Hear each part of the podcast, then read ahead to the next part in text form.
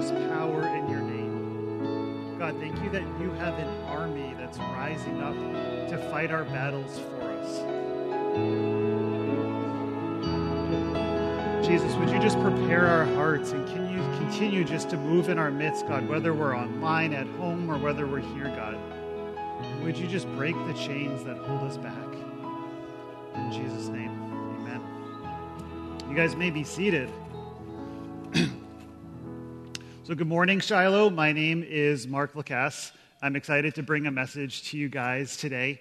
Um, so, my wife and I recently got hooked on a new TV show. Well, it's kind of an old TV show for my wife because she, um, she's watched it before, but it's new for me. So, from what I understand, there's quite a few die-hard like cult following for this show. So, I'm going to play the theme song, and if you can identify the show, feel free to call out the name of it. Okay? So, you don't mind. Anyone know it? I think I heard it over there. Alias, that's right. So um, I've recently become very hooked on the show Alias. If you know nothing about this show, it ran from 2001 to 2006, so I guess it's kind of old now. Uh, and it's centered on a spy named Sydney Bristow. So she's played by Jennifer Garner, who has like the most ridiculous high kick you could ever uh, see, way higher than how I could kick. Um, but, anyways, uh, so Sydney Bristow is a spy who was recruited out of college to be a part of a special division of the CIA called SD6. And so she'd been going on missions for a number of years, trying to take down both foreign and domestic foes.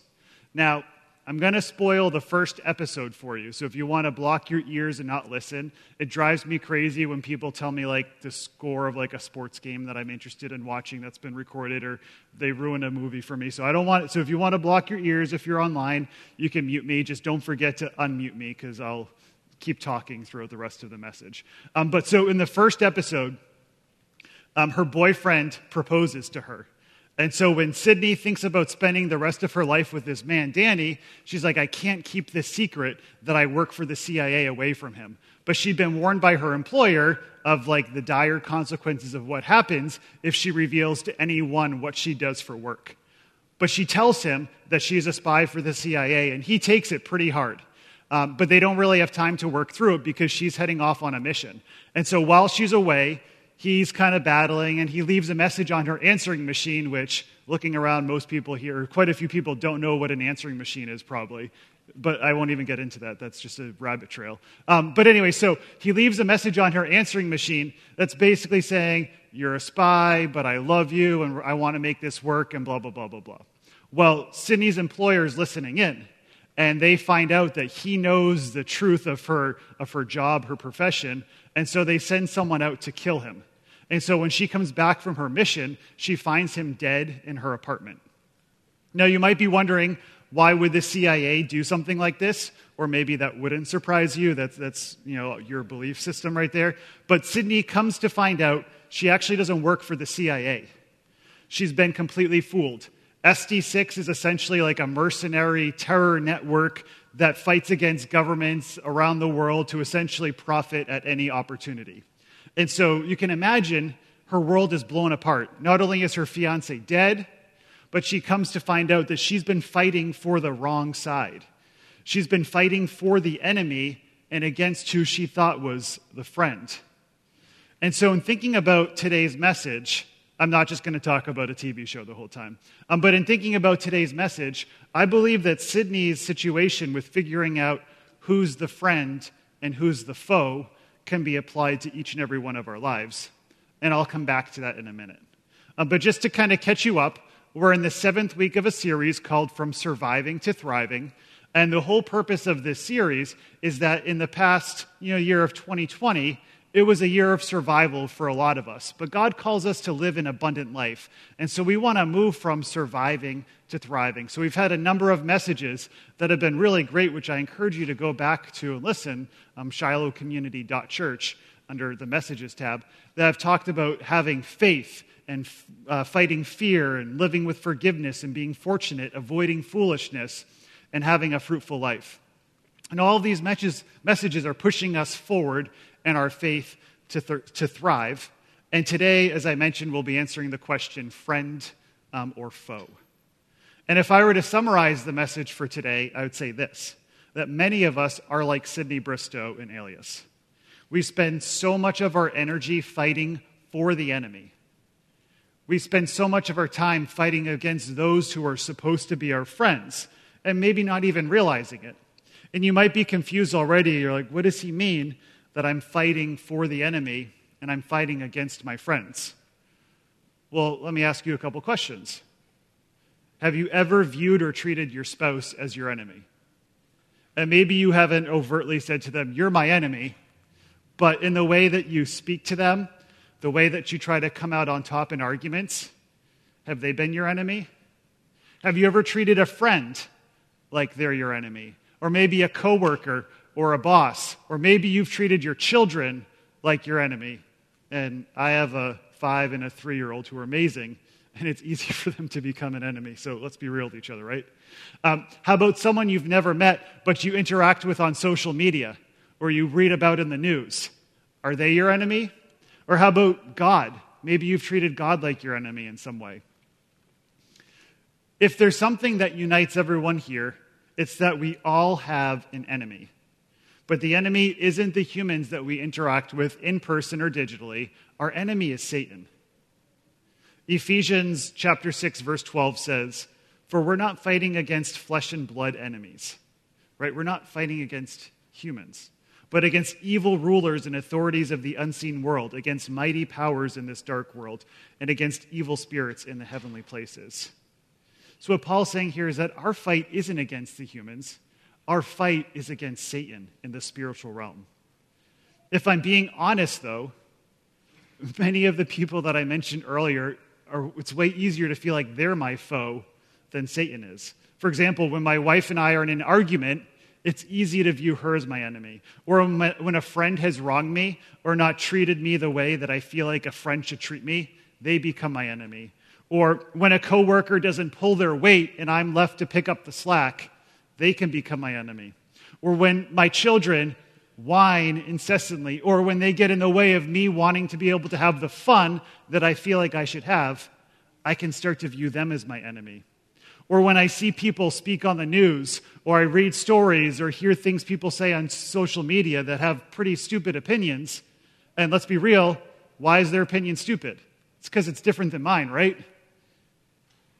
They feel like my enemy. And when God doesn't come through the way that I want him to, in the timing that I want, he can become my enemy. And in every one of these situations, I'm pre programmed by my Creator to fight back, right? I, I, when I'm faced with the battle, I want to fight and I want to win. So what happens? Well, I tell Amanda, my wife, exactly what I'm thinking from my selfish perspective, and I don't take into account where she's coming from. Or when a friend has wronged me, I throw everything back on them that I've held in reserve against them, or I start gossiping about them to another friend. Or I become passive aggressive to my coworker, or I start talking about how bad they are as an employee to other people. Or I snap at my children because they get in the way of me having the fun that I want. Or I make comments on social media about how right I am and try to drill home my point at whatever cost. Or when I feel like God's wronged me, then maybe I stop going to Him for help. Or I, I go back to sin patterns that we had previously conquered together. And in every single one of these situations, I can come up with amazing justifications for my actions. And maybe you're like me too. You know, my wife doesn't realize how hard I work. Hey, we're not supposed to harbor bitterness, so I'm just getting out my feelings to my friend. Or it's not fair that I get paid the same as that other person and I do way more work than them. I should be able to talk about them to other people. Or, hey, my friends don't spend as much time with their children as I do. I deserve something more. You know what? Somebody needs to inform the world of how it should operate and how wrong these people are online. Can I really serve a God who allows things to happen like this?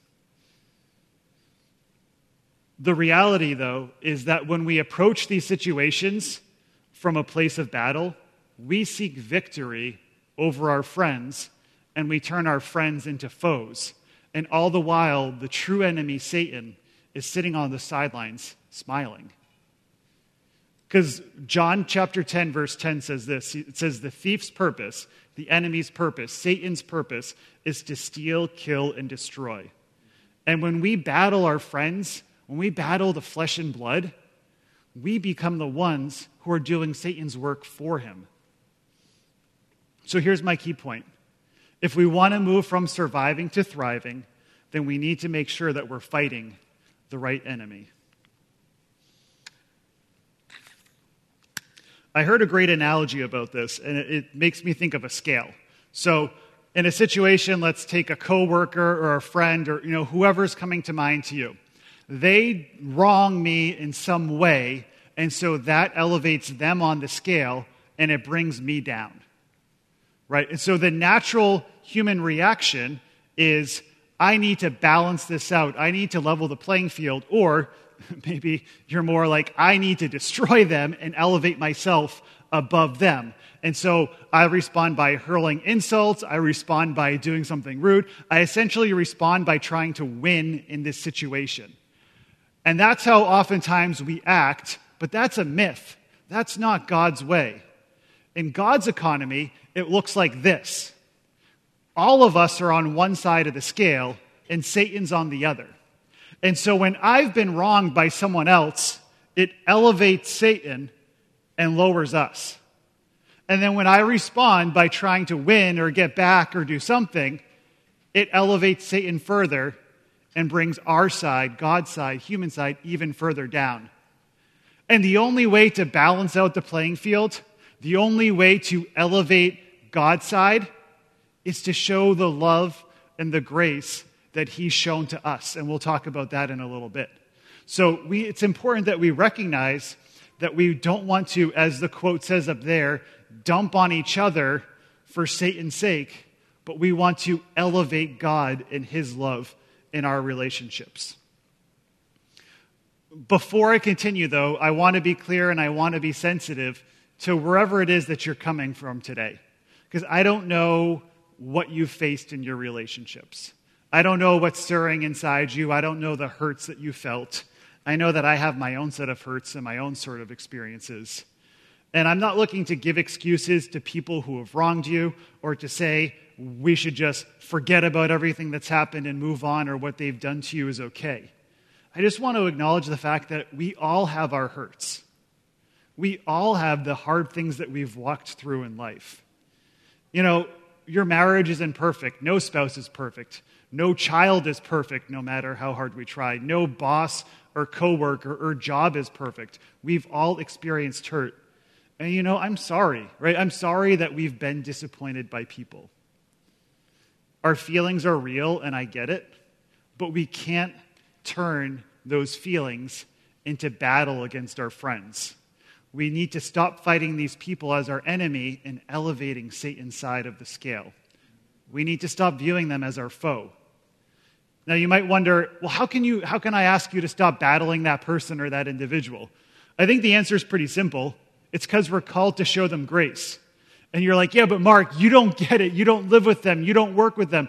They don't deserve it. And you're right, they do not deserve it at all. And neither do you, and neither do I. None of us deserve the grace because none of us are perfect. We've, all of us have wronged others in our lives.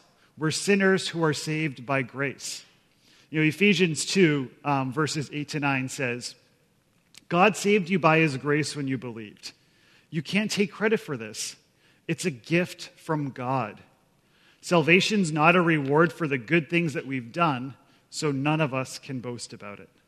So, guys, we are all saved by grace as a free gift. It's not that some of us work for the grace and others get it as a gift. It's all the same. We are all unified in that as humans, that we are saved by grace.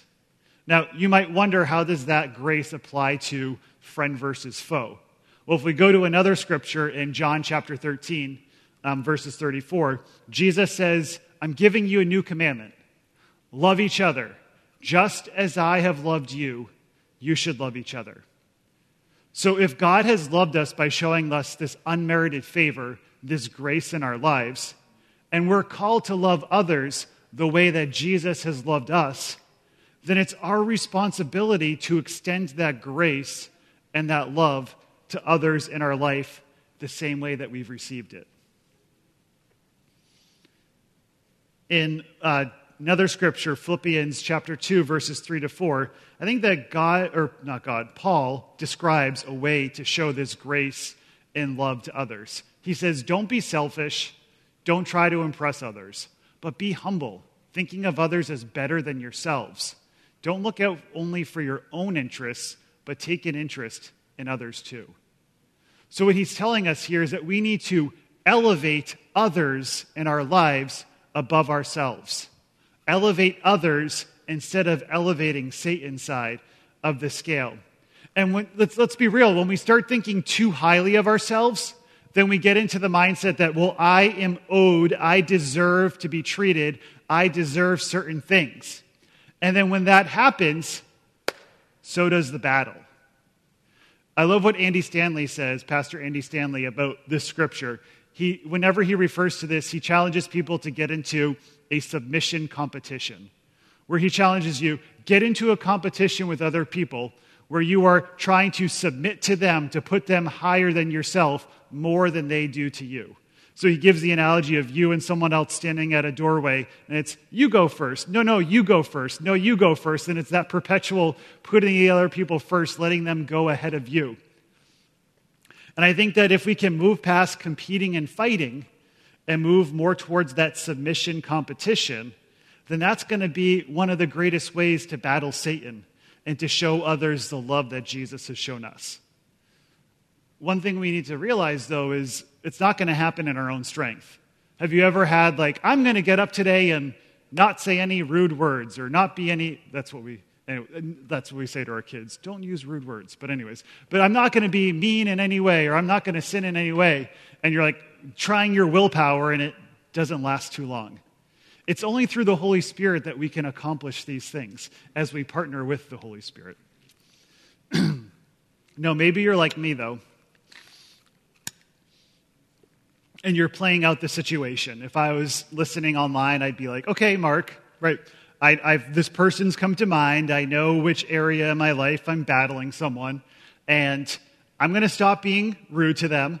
I'm going to show them grace. I'm going to do my part to stop the battle, but nothing's going to change because they are who they are, and they're still just going to be as fill in the blank with whatever Christian blank you'd like to fill in with as before, you know, essentially they're not going to stop battling me. And let's be honest, there's a good chance that will happen.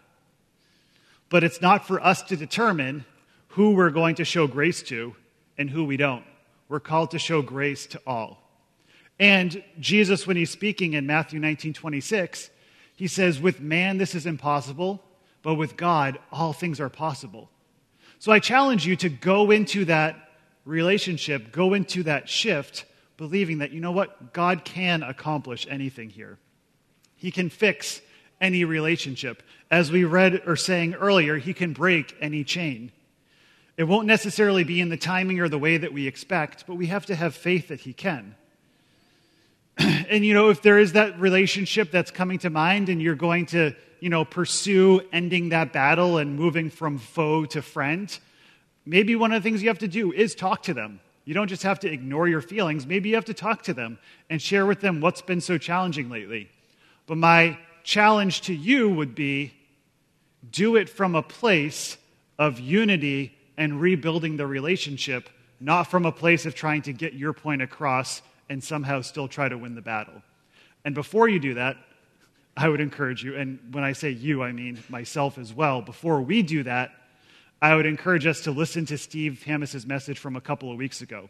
When Steve was talking about making good decisions, he challenged us before we make a decision, ask ourselves, Am I being honest with myself? Really, am I being honest? Before you have that conversation, am I really trying to rebuild the relationship or am I still trying to win in some way? And as we move forward in these relationships, moving from foe to friend, you know, maybe we have to recognize we just need to let go of things that are out of our control. Proverbs 19:21 says, "Many are the plans in the mind of a man, but it's the purpose of the Lord that will stand." And I read this as God's in control, I'm not in control. So we may have some grand plan for how this relationship can get fixed and how this problem can be solved, how to make things better. But the fact is, I'll never make my spouse exactly the way I want her to be. I'll never make my children exactly the way I want them to be. I'll never make my coworkers, I'll, let's be real, online. Come on, we will never make people online the way that we want them or think that they should be. But maybe the most important part of what you walk through with this person or the situation isn't how they change, but it's how you change, how we change. Now, I remember a time when I was a lot younger, um, in like my early 20s, which that feels weird to say a lot younger and being in the early, anyways. Um, but I was in a very unhealthy relationship. And I had been in that unhealthy relationship for a number of years. And the individual had truly become my foe, but I just, I couldn't get myself out of the relationship. And there was like this small part of me that was hoping God would change that person to be able to make the relationship work. But in all reality, I'd completely walked away from my faith. Um, and in the end, God didn't change the person the way that I hoped, but He used that unhealthy time in my life to hit rock bottom. Like truly rock bottom. I said in the first service, and it just kind of came to mind. I literally remember near the end of this relationship and when it finally ended, sitting in my room in my parents' basement with my phone on a Friday night, having no one to call. I literally had no friends. I had no one left in my life besides for my family. And so God didn't change the person, but He used that rock bottom to change me. To see how important family is, and to also give me the strength and the freedom to eventually walk away. And I think that that's an important point in our relationships. Sometimes we just hit our heads against the wall so many times trying to make something work in our own way. And sometimes God's just giving us the freedom to just turn around and walk away. And I don't think you should do that with your child when they're five and say, You've been so rude. I'm just leaving you on the doorstep here and I'm leaving and not coming. No. I, but I think that in some friendships, that's, that's okay. As long as we're pursuing God and seeing, Is this what you have for me here? And in my situation, in the end, it had nothing to do with the person being changed, but God changing my heart. So it's important to know that Satan is our enemy, and he's constantly seeking to steal, kill, and destroy in our relationships. And we don't want to elevate his side of the scale, but we want to walk with God and show love and grace and elevate his ways.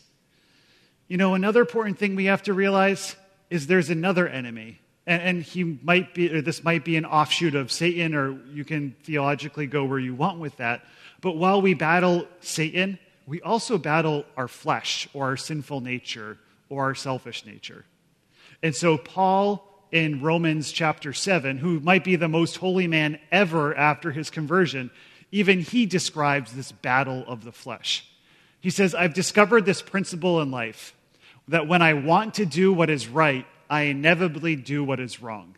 Has anyone ever been there before? I think if we're all being honest, yeah.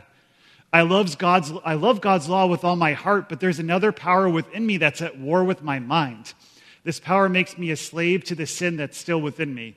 Oh, what a miserable person I am. Who will free me from this life that's dominated by sin and death? And so that's, that's this flesh, this sinful nature that's in us that causes us to battle. We want to do what's right, but then we still fall and do what's wrong. And he continues in Romans 8 to say, We have continuous victory. Thanks be to God. We have continuous victory through Jesus Christ. Amen. So we can stand on that, but there's still that battle that happens and leads to a lot of the bad decisions that we make that in turn hurt other people. And so, recognizing this sin nature that we all battle, it doesn't give an excuse for the mistakes that we make, or it doesn't give an excuse for the mistakes that other people make in our direction, but it can give us an understanding of why people may act the way they do. And it can help us in the end show grace to others in the ways that we've mentioned earlier and show God's love. So the question is when we're hurt by others, when we're hurt by those that are close to us, who are battling that flesh, that sinful nature, how will we respond? Will we battle them as our foe? Or will we pray for the help to love them as our friend? And I got to brag on my wife, Amanda, for a second. And she told me to make sure you all know she's not really a goody two shoes, even though I think she, like, she's amazing. But one of her greatest strengths is her ability to show me grace. Because let's be real, I've made a lot of bad mistakes and decisions in our almost 10 years of marriage. And I'm sure each time she's tempted to be hurt, she's tempted to p- take it personally, she's tempted to fight me back as her foe. But oh my word, so often she is just so gracious to me. I don't know how, I literally won the jackpot with her. Um, but I think one of the reasons why she's able to show me grace is that she knows me and she knows my heart and she knows the person that I want to be and the man of God that I strive to be in my life. So, with the help of the Holy Spirit, she comes alongside me as my friend and we talk about what happened and we figure things out and we move on. It doesn't mean we brush it under the rug and forget that any wrongdoing happened. No, we figure it out together. And she extends me the grace that, you know, she hopes that I will show her at some point if she ever makes a mistake in our marriage, but she hasn't done that yet. So maybe year 11 at the first one will happen. Um, that was supposed to be a joke, guys. Thank you. Okay. So as we conclude, I wanted to just review a few of the things that we've talked about today. If we want to move from surviving to thriving, then we need to recognize the true enemy and battle them. And the enemy is Satan, not the people that God's placed in our lives. And the greatest way to stop battling our friends and show them the love, the greatest way to stop battling is to show them the love that Jesus has showed us. And he showed us love by granting us grace, this unmerited favor. And we can extend that to others. And one way we can do that is to get into that submission competition, elevating them above ourselves and putting them first. You know, another thing is we need to control what we can control in these relationships and let go of the rest. Just to challenge myself and you guys for a moment, you know, one other thought I'd like to add is it's so easy to blame others in these relationships and not look to our own role that we play. President, former President Theodore Roosevelt once said, If you could kick the person in the pants responsible for most of your trouble, you wouldn't sit for a month. And I think that's so true, right? We bring on most of the trouble in our lives, yet it's easy to look to others to blame. And lastly, it's important to know that we all have a sin nature.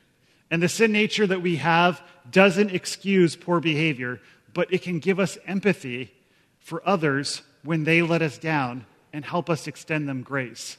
You know, recognizing I've heard Ed and other pastors up here share many times, you know, the devil entangles us in a few specific scenarios, and everybody's sins that he goes at us are different. For example, drugs, alcohol mean nothing to me. You could tempt me with those, whatever, and it's not going to mean much to me.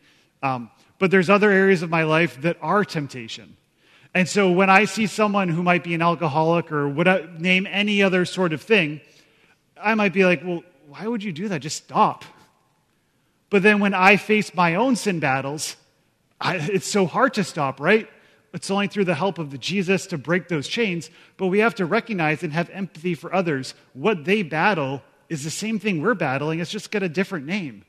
And again, it doesn't excuse the behavior, but it can help us show them love and grace and come alongside them as a friend. So I'd like to end with a story from John chapter 5. And I, I, read this earlier in the week, and it just really hit home with me. So in John chapter 5, Jesus goes to the pool of Bethesda, and there's a number of people there that are disabled. And he walks up to a man who's been disabled for 38 years. He's an invalid for 38 years relying on other people to do and meet his most basic needs. And Jesus says to this man, kind of an odd question. He says, Do you want to be well? And when I read that this week, it was just like, well, that's kind of a dumb question. This man's been like disabled for 38 years. Of course, he wants to be well. He wants to be healed. He wants to be fixed. He wants to move on in his life. But as I was thinking about it, I feel like the Holy Spirit impressed on my heart in our relationships with your spouse, with your friends, your coworkers, your boss, with those people online, with your children, with God Himself. Do you want to be well in that relationship? And maybe you're like the man in Bethesda, and the obvious answer is, well, yes, I want to be well. I want this healing. I want to move on. But we need to be honest with ourselves. Is that really where we're at? Because I'll be, I'll be honest, it's hard to let go. It's hard to elevate other people in our lives. It's hard to get into a submission competition with someone who there's no competition because they're not doing anything to help. It's hard to let go of past hurts. It's hard to put other people first. But I believe that Jesus is asking us that question if we want to be well. And if we answer yes, he's promised that he will provide everything we need to make that happen. And then we can move from surviving to thriving in these relationships. And it doesn't mean the person will change, it doesn't mean the situation will necessarily change. But the most important part of what you're, important part of what you're walking through might have nothing to do with that person and how they change, but everything about how you change. So I want to leave you with two questions. And I really challenge you make time to look at these. Think about them. It's easy to turn off the TV when the message is done and move on. I'll be honest, every week my wife is like, What did you get from that? and I want to just walk away and be like, can we just move on to the next part of our day? But she challenges me to talk about it, which is good for me. But I really challenge you take time, think about who do I find myself treating as a foe? And maybe the person, the people have come to mind, maybe not. And then next, once you have that name, those people, what's God calling me to do in that relationship? How can I turn them from a foe to a friend?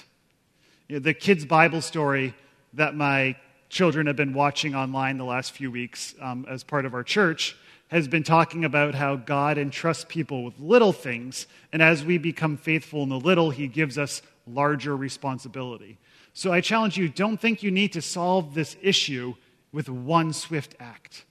Start little. And as you start little, trust that what God says. You know, with man, this is impossible, but with God, all things are possible. So stand with us as, we, as I pray.